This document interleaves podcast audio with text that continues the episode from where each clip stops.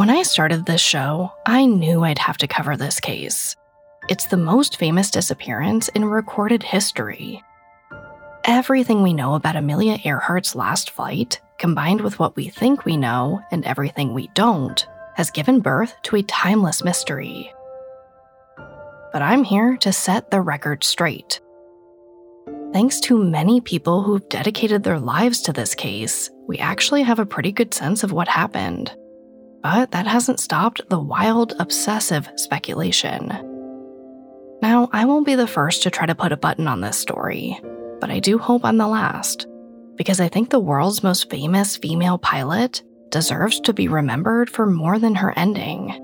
And it just so happens, the secret to cracking the mystery begins with a better understanding of who Amelia really was. Away from the spotlight.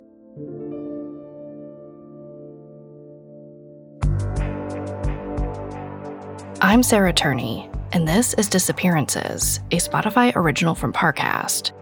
Every Thursday, I examine a new missing person case ripped from history. I want to better understand the many reasons people disappear and the impact their absences can have on those left behind. The person at the center of today's case needs no introduction. By the time she disappeared over the Pacific Ocean in 1937, she was a record-breaking pilot, teacher, public speaker, and writer with her own clothing line.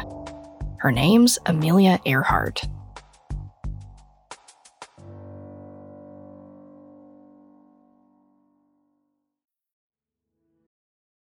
Want a website with unmatched power, speed, and control? Try Bluehost Cloud, the new web hosting plan from Bluehost, built for WordPress creators by WordPress experts. With 100% uptime, incredible load times, and 24/7 WordPress priority support, your sites will be lightning fast with global reach. And with Bluehost Cloud, your sites can handle surges in traffic no matter how big. Plus, you automatically get daily backups and world-class security. Get started now at Bluehost.com. Is crypto perfect? Nope. But neither was email when it was invented in 1972. And yet today, we send 347 billion emails every single day. Crypto is no different. It's new, but like email, it's also revolutionary. With Kraken, it's easy to start your crypto journey with 24/7 support when you need it. Go to Kraken.com and see what crypto can be. Not investment advice. Crypto trading involves risk of loss. Cryptocurrency services are provided to U.S. and U.S. territory customers by Payward Ventures Inc. PVI DBA Kraken. Visit PVI's disclosures at Kraken.com/legal/disclosures.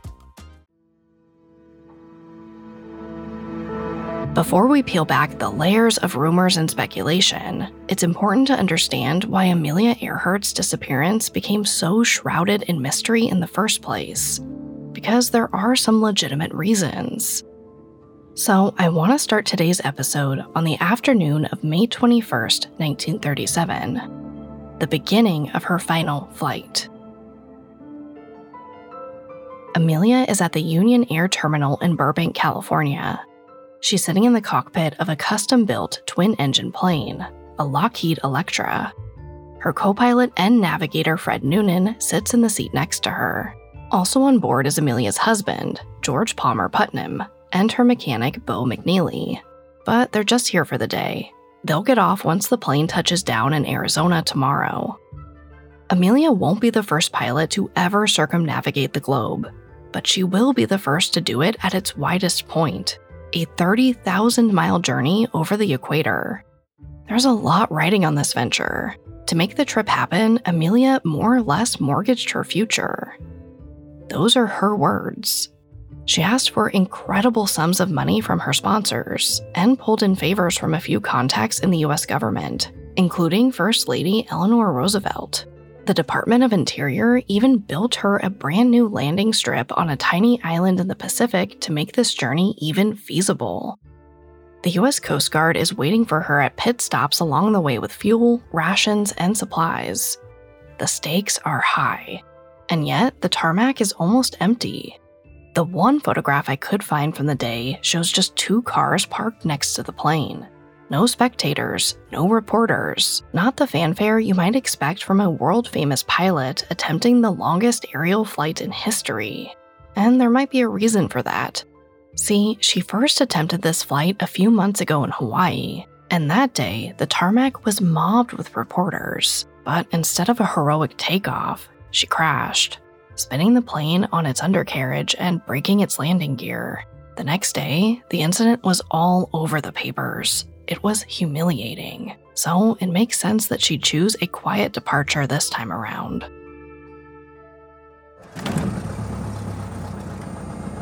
Around 2:25 p.m., she buckles up, turns the key, and takes off without a hitch. The Electra lands in Tucson the next day, but when Amelia restarts the plane to taxi over to a fueling station, there's a backfire. Flames and smoke erupt from the left engine. The damage is ultimately minimal. According to Amelia, all it needs is a good cleaning. But still, given the hiccup she experienced in early spring, you have to wonder whether some small part of Amelia regrets ever attempting this flight. If so, she doesn't show it. Once everything's under control, Fred and Amelia leave her husband and mechanic behind and head for New Orleans. From there, they fly to Miami, Puerto Rico, Venezuela, Suriname, and Brazil. By mid-June, they're in the skies over India, but it's monsoon season, and the storms are powerful. The winds and rain are so strong, they peel paint off the Electra. The conditions test Amelia's strength and endurance, but she makes it through. By the time they reach Singapore, the weather has subsided, and it's only set their timeline back a few days. They travel on to Australia before landing in Papua New Guinea on June 29th. When they arrive, they're exhausted. They've flown over 22,000 miles, with 7,000 miles to go before they're back in California. Amelia's ready to be done. They spend a few days in Papua New Guinea resting. The Electra receives some repairs. They know the most taxing part of their trip is still to come. For most of it, they'll be flying entirely over open water. Her next stop is Howland Island. It's where the U.S. government built that airstrip special for Amelia's flight. The island's thin, less than a mile wide, and it's tiny, 0.6 square miles.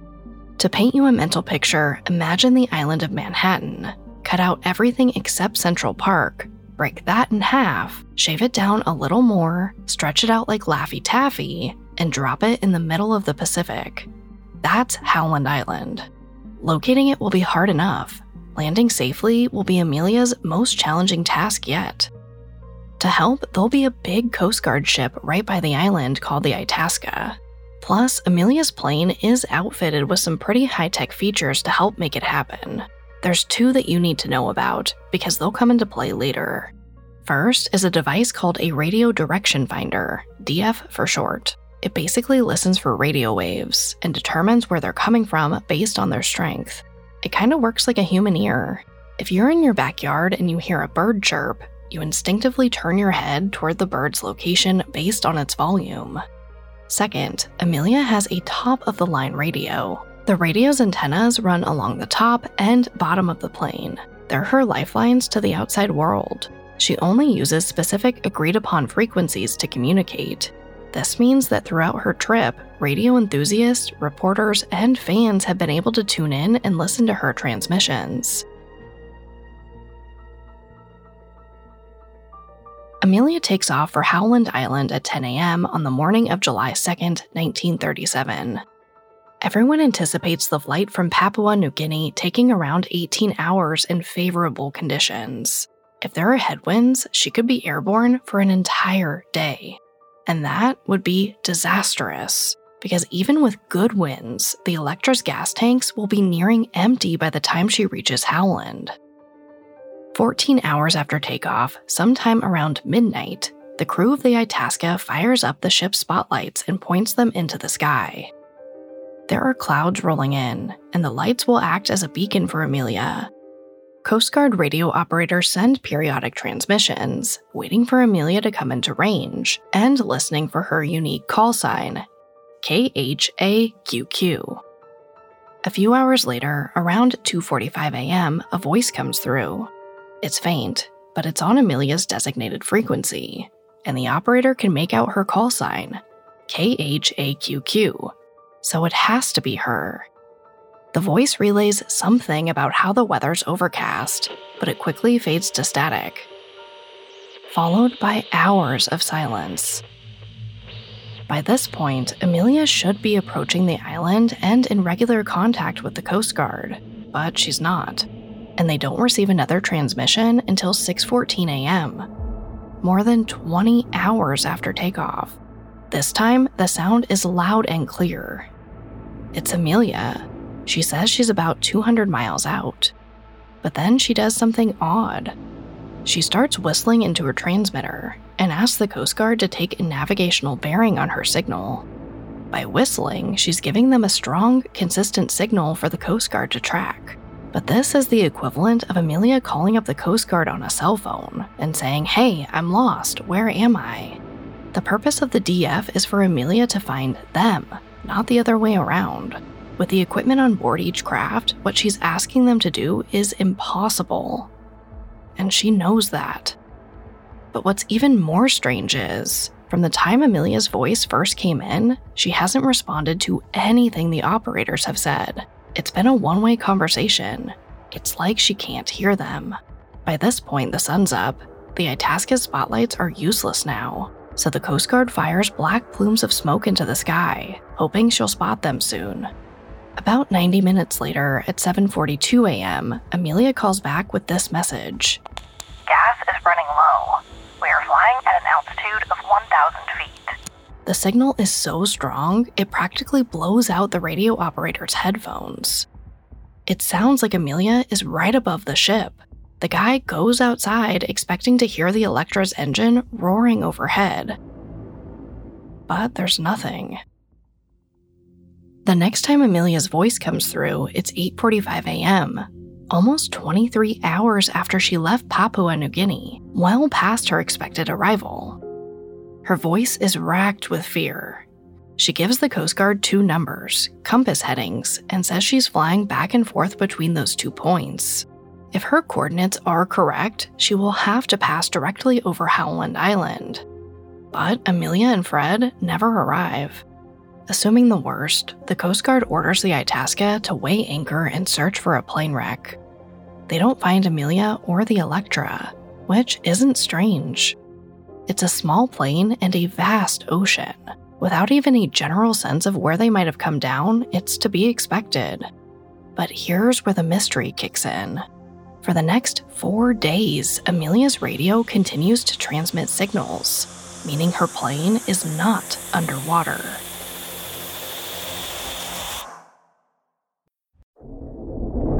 They say time heals all wounds, but sometimes time can do anything but. Welcome to Cold Cases, the new Spotify original from Parcast. I'm Carter Roy.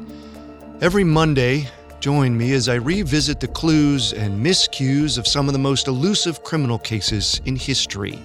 From burglary and arson to kidnappings and murder, each episode of Cold Cases explores the many types of crime, the many ways they remain unsolved, and how long it takes to find the answers, if ever. Will justice be served? Only time will tell. Follow Cold Cases free and only on Spotify.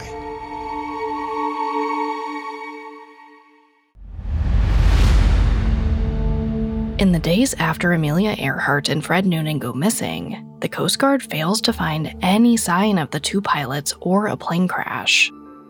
But on the other side of the planet, two Americans in different states hear transmissions from a person claiming to be Amelia before news of her disappearance ever hits newspapers. The first is a Texas woman named Mabel Larimore. She picks up a transmission about 10 hours after experts estimate the Electra went down. According to Mabel, from the transmissions, she gathers that Amelia, Fred, and the Electra are all stuck on a small, uninhabited island. Amelia and Fred are injured. Mabel hears Amelia say that the Electra is partially on land and partially in the water.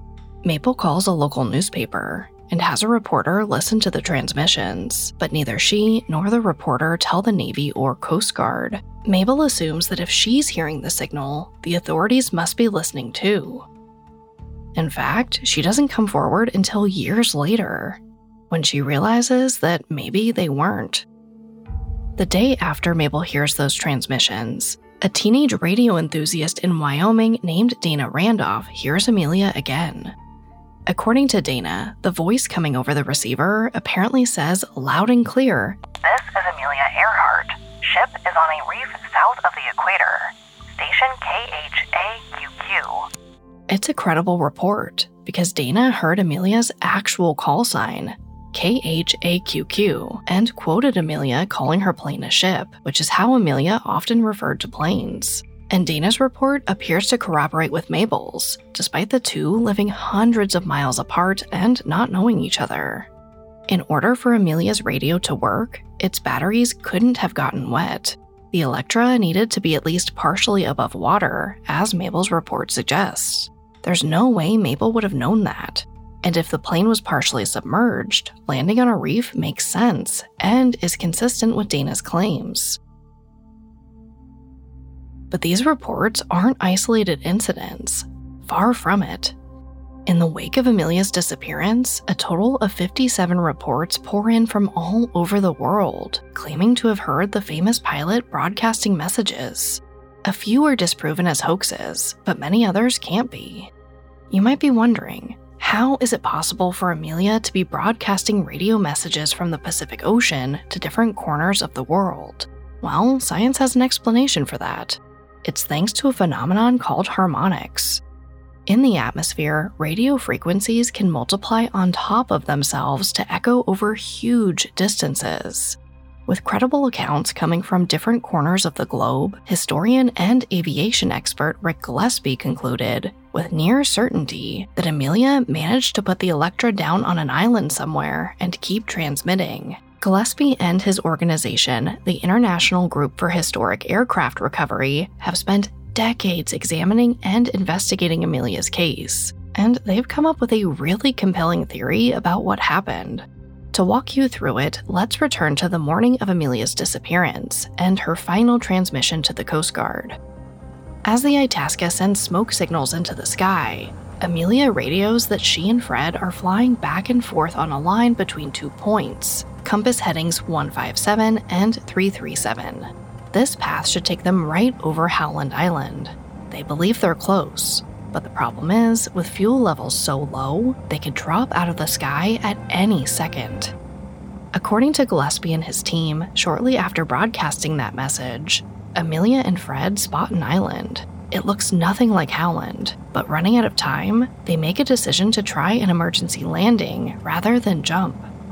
Luckily, the island has a beach and reef surrounding it, which provides a natural runway. Amelia lands the Electra on sand and coral, coming down hard enough to cause injuries. They stay in the plane and radio for help. But as the tide comes in, it starts pulling the plane out to sea. Once the radio dies, Amelia and Fred have no other choice but to abandon the Electra.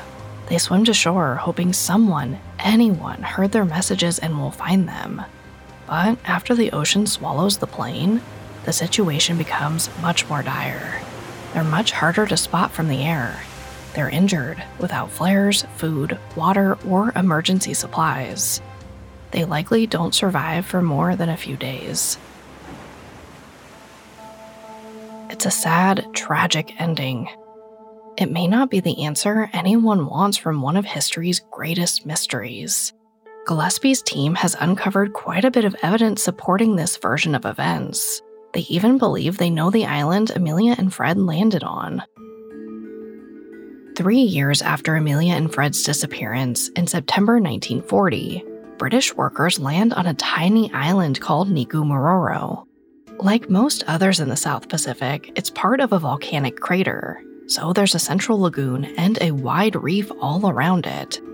By the time the Brits set foot on shore, indigenous islanders hadn't lived there in years, so they find it strange when they stumble upon what appears to be the remnants of an old campsite and a partial human skeleton.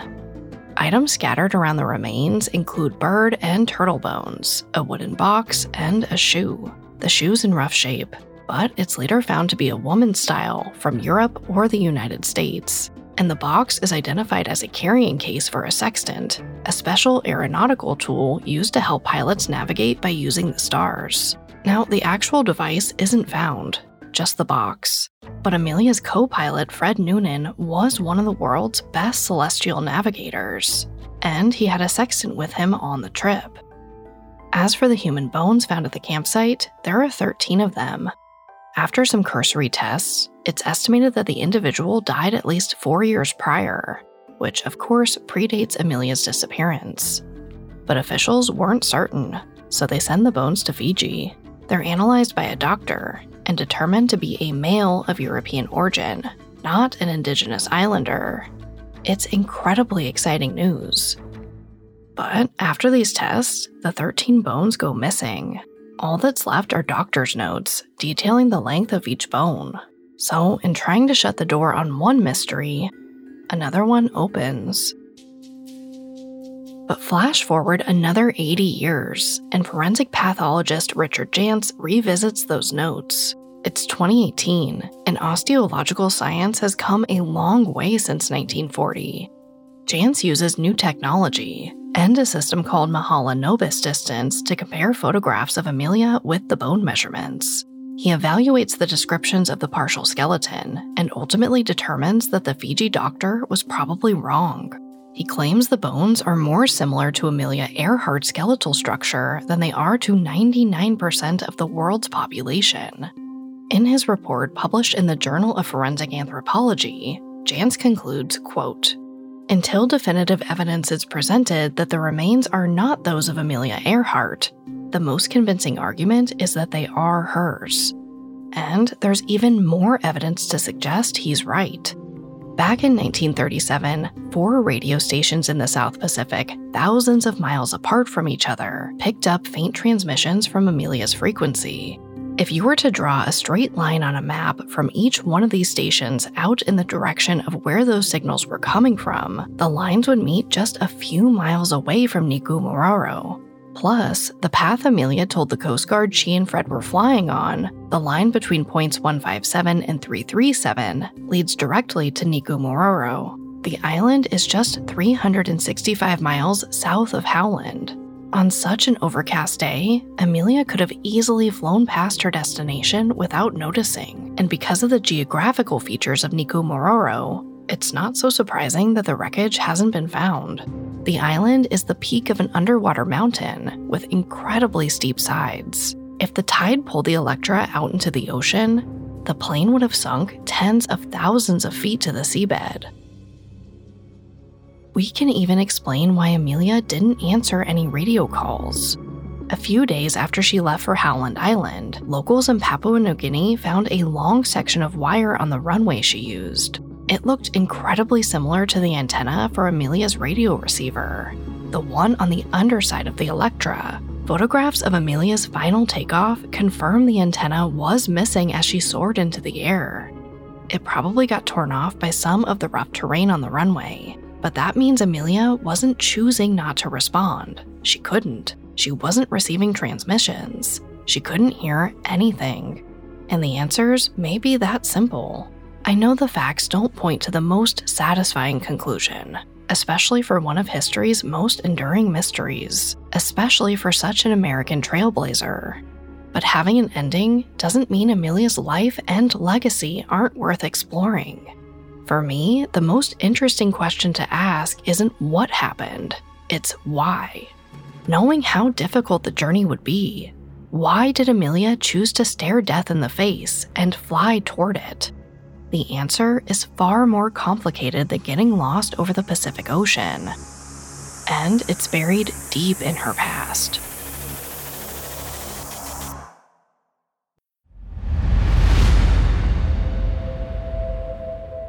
Understanding Amelia Earhart's ending begins with understanding how she moved through the world. She spent her life defying the limitations and expectations of others, starting with her family.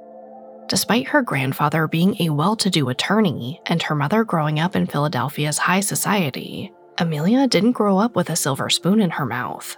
Her father struggled with alcohol and had trouble keeping steady employment, which led to the Earharts moving around a lot. So Amelia was partially raised by her rather strict grandmother, a woman who expected Amelia to act like a lady at a time where acting like a lady meant something very specific. Something Amelia wasn't. Amelia rejected gender norms from a young age. She loved sports and outdoor adventures. She came home covered in dirt and bruises.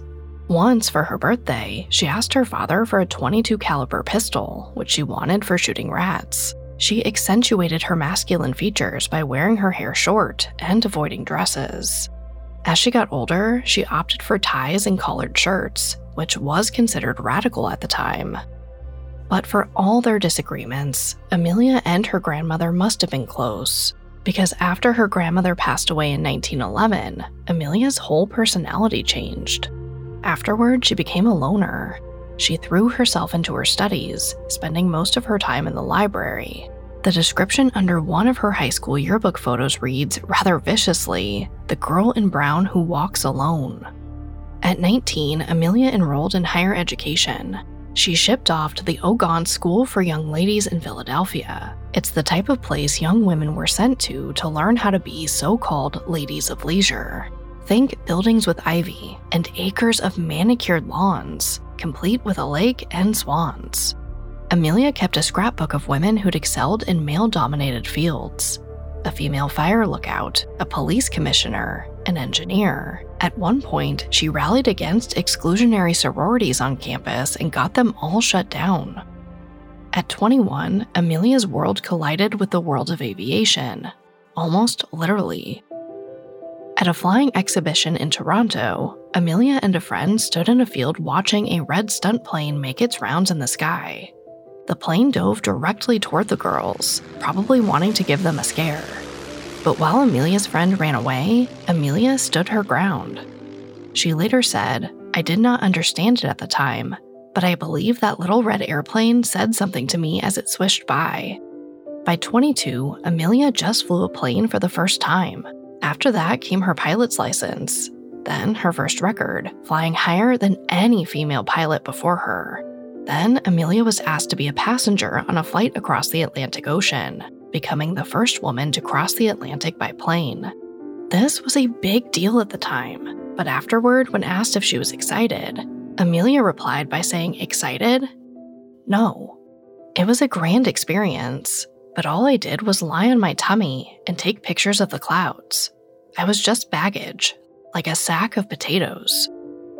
Though she only had 500 hours of flight time under her belt and was completely unfamiliar with the plane required, Amelia felt she could have piloted the plane under the right conditions. And 4 years later, she did just that.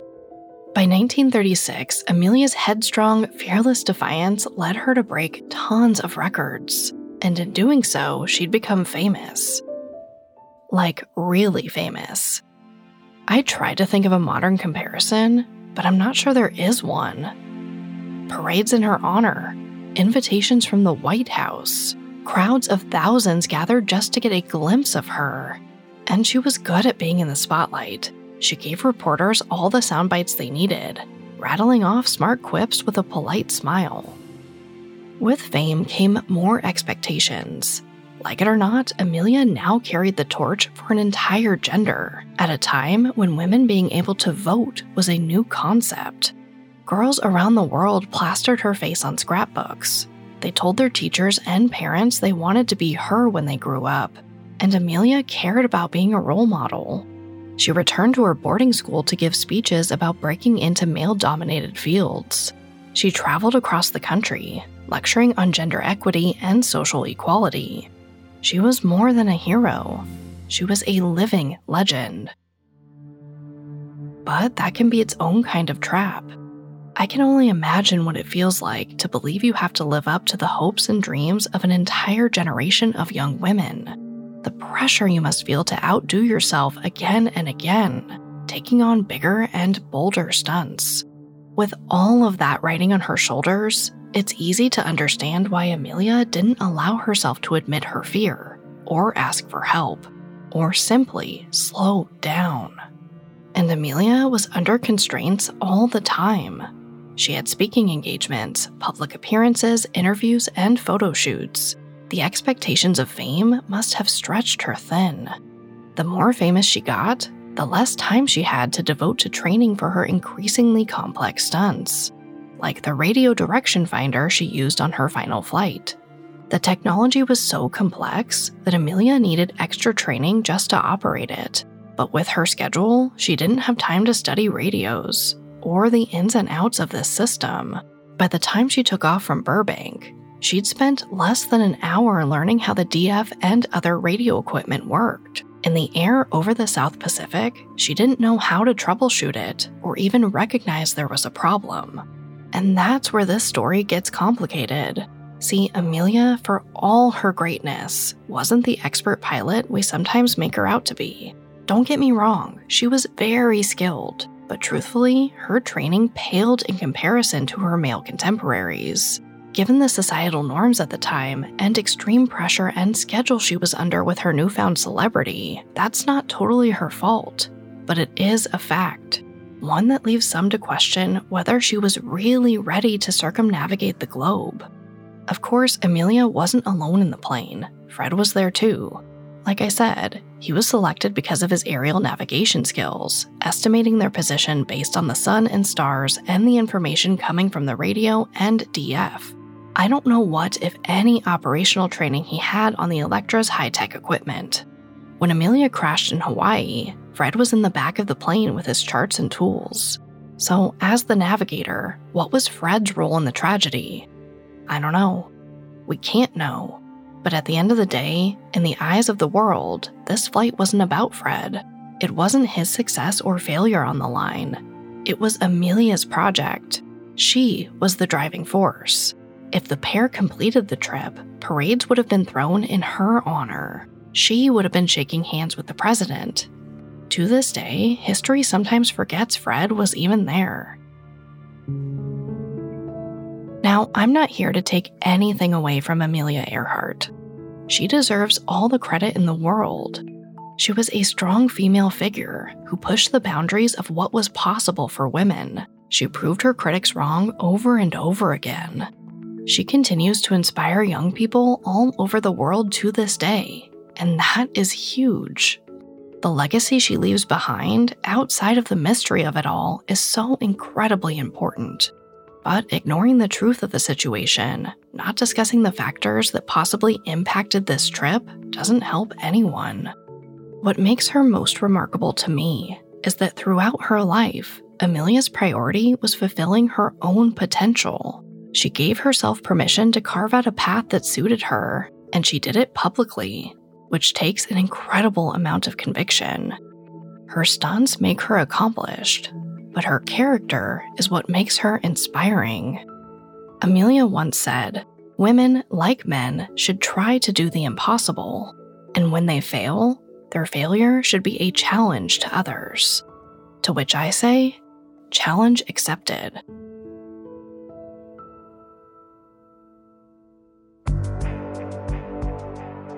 Thank you for listening. In the time it took you to finish this episode, 30 people disappeared in the United States alone.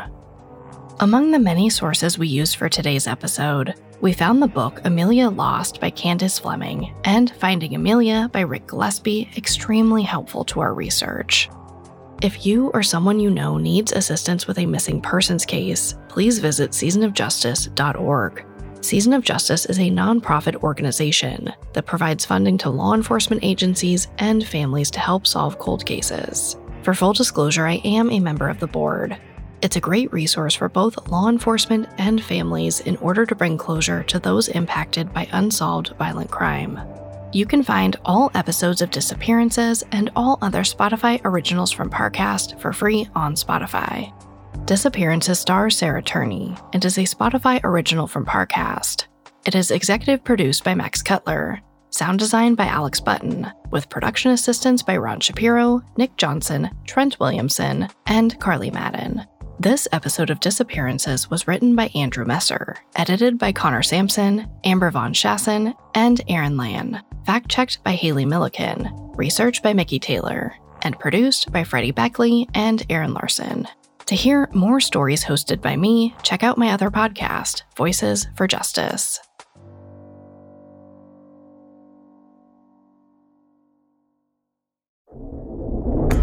Hi, I'm Carter Roy, host of the Spotify original from Parcast, Cold Cases. From burglary and arson to kidnappings and murder, explore the many types of crime, the many ways they remain unsolved, and how long it takes to find the answers, if ever. Catch a new episode of Cold Cases every Monday. Listen free, only on Spotify.